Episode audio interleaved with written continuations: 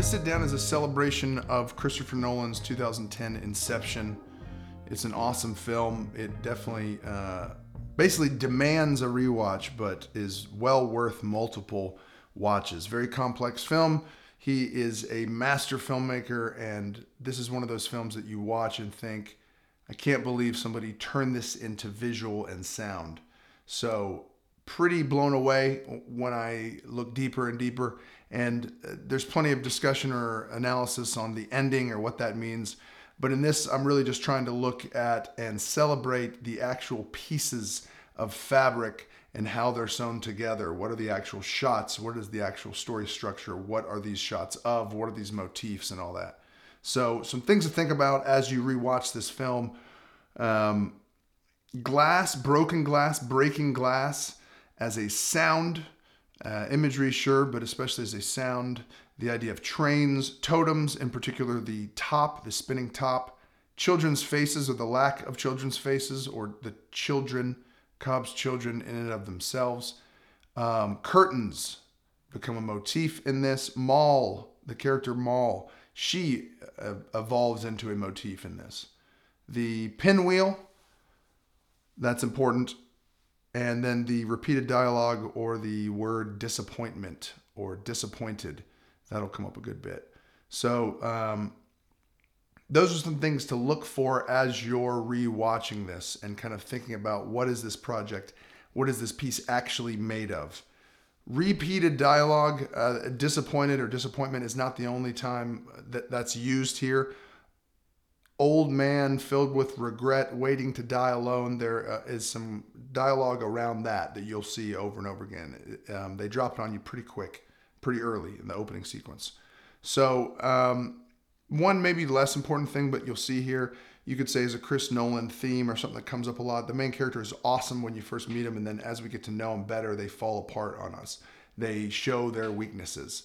So that's something that you definitely see here. And I'm not really trying to speak to all of Nolan's work but um, we can just keep it to inception. That definitely is the case here. I thought you said never to use your memories. Slow motion as a story tool.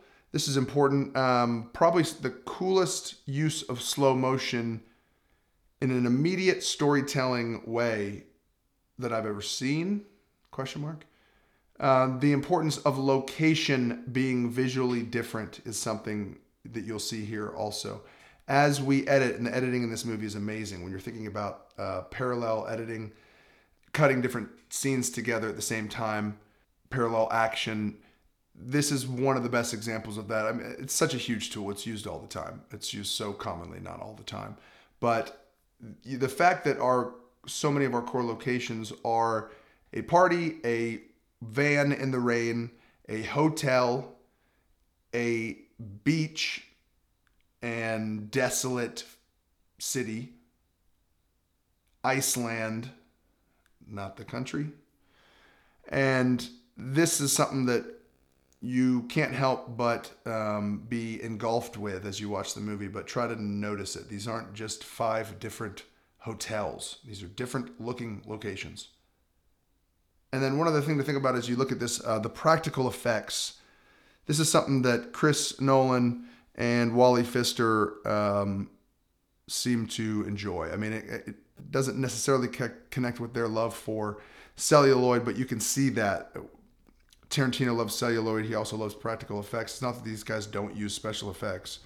It's not that there's no special effects in Inception, but the floating, spinning hallway of the hotel that's actually built on a hydraulic system the water shooting through the building in the opening sequence that's actually water getting shot through the scene. So again it's not exclusively practicals but it's pretty cool to see these guys using some of these techniques and mixing them together.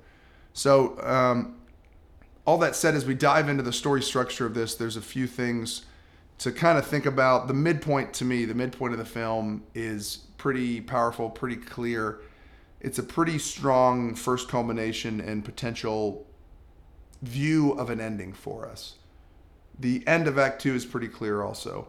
The only thing that you might say um, could be a ramping, or I, I feel like is more debatable, is the Act One to Act Two launch. It's there, but I feel like you can debate on where exactly it breaks down. Uh, it opens with basically, you might say, a flash forward. Leonardo, uh, his character Cobb, is brought to kill somebody, and we set up a few of our motifs there. Do we even say guns and weapons are a motif? I mean, that's a part of it, but you see the top pretty early on.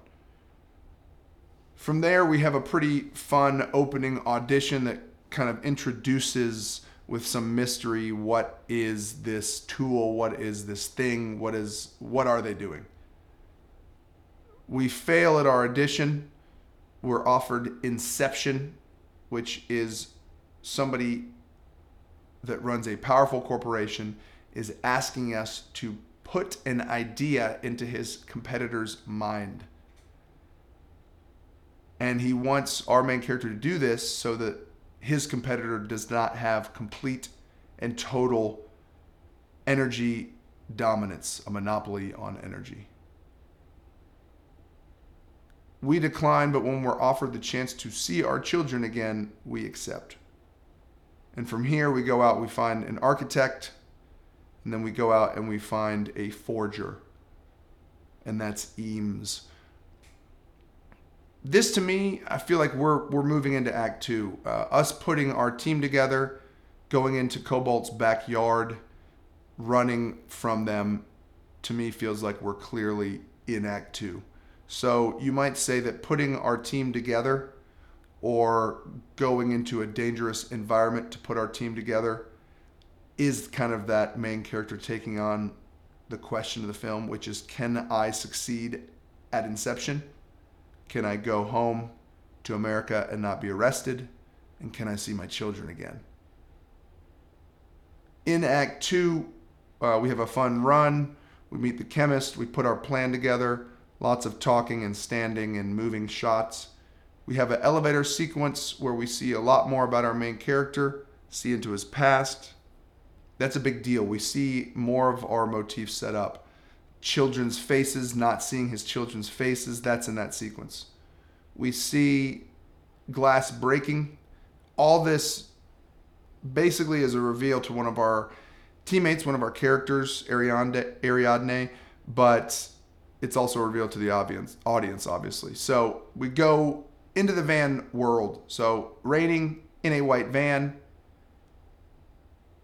This brings us to our midpoint it is revealed to us that when we die in this dream, we don't actually wake up. Earlier in the film, it's set up that when you die in these scenarios, in these dream states, you wake up. But there's a twist here. We're so sedated that we actually do not wake up. We drop deeper down into dream states and we drop into limbo. So we see that the stakes are higher than we realized at the midpoint and we also get disappointed dropped on us.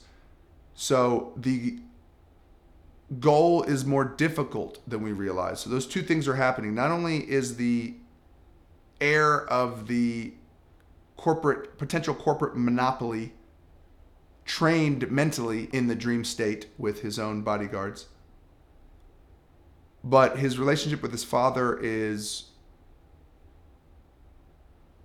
more trouble than we realized. And that's a big part of our plan, playing his relationship with his father. So we realized that this is going to be harder than we thought. And if we fail, it's going to be worse than we thought. So conflict up, stakes up. Kind of like seeing T Rex eat somebody. Kind of like being brought into Sid's house in Toy Story. From here, we go into the second part of Act Two. We learn about Cobb's past, the fact that he's blamed for murder, why he can't go back to America or he will be arrested. Supposedly, when the person that hires us makes one phone call, when we succeed at inception, this will be corrected. And we will be able to go home and we will not be arrested. We go into the hotel world. Also, very different visually, as we talked about. We go deeper into the snow world Mal shows up in the snow world and she starts shooting people. She messes up our plan. We fail. So this is the end of Act Two to me. Coming up on 111 minutes in a 148 minute film. And we get another glimpse at the ending. We get another second culmination. We gather all our information. We look at where we're at. And the glimpse at the potential ending is we lose. But then we decide, we come up with one more idea. Actually, we go down deeper into limbo. We're confronted with this idea of guilt and reveal that it was Mal that we actually succeeded with when we planted Inception earlier in Cobb's life. They lived a full life together down in limbo. They loved each other. He has to let her go. We utilize the pinwheel again as our heir to the throne, to the corporate empire, connects with his father. As we're talking more and more about how we actually grew old together. This is Cobb talking to Mal. After all that, we get Saito, the gentleman that hired us. We bring him back. He wakes up. We shoot through all the levels from limbo into the snow world, into the hotel, into the van, and then into the airplane. He makes a phone call. We land. Not only did we succeed with Inception, with planning an idea in the mind of the heir to the throne of our contending corporation, but we get home and we're able to see our children. We're not arrested plenty of debate to be had about what the ending is, what the actual ending means, and all that, and that's fine. That's awesome. But the film is a crusher no matter what, as far as I'm concerned. And either way, this is a very complicated movie, and I think it works great. I think it's a blast. And yeah, what else is there to say? Nothing.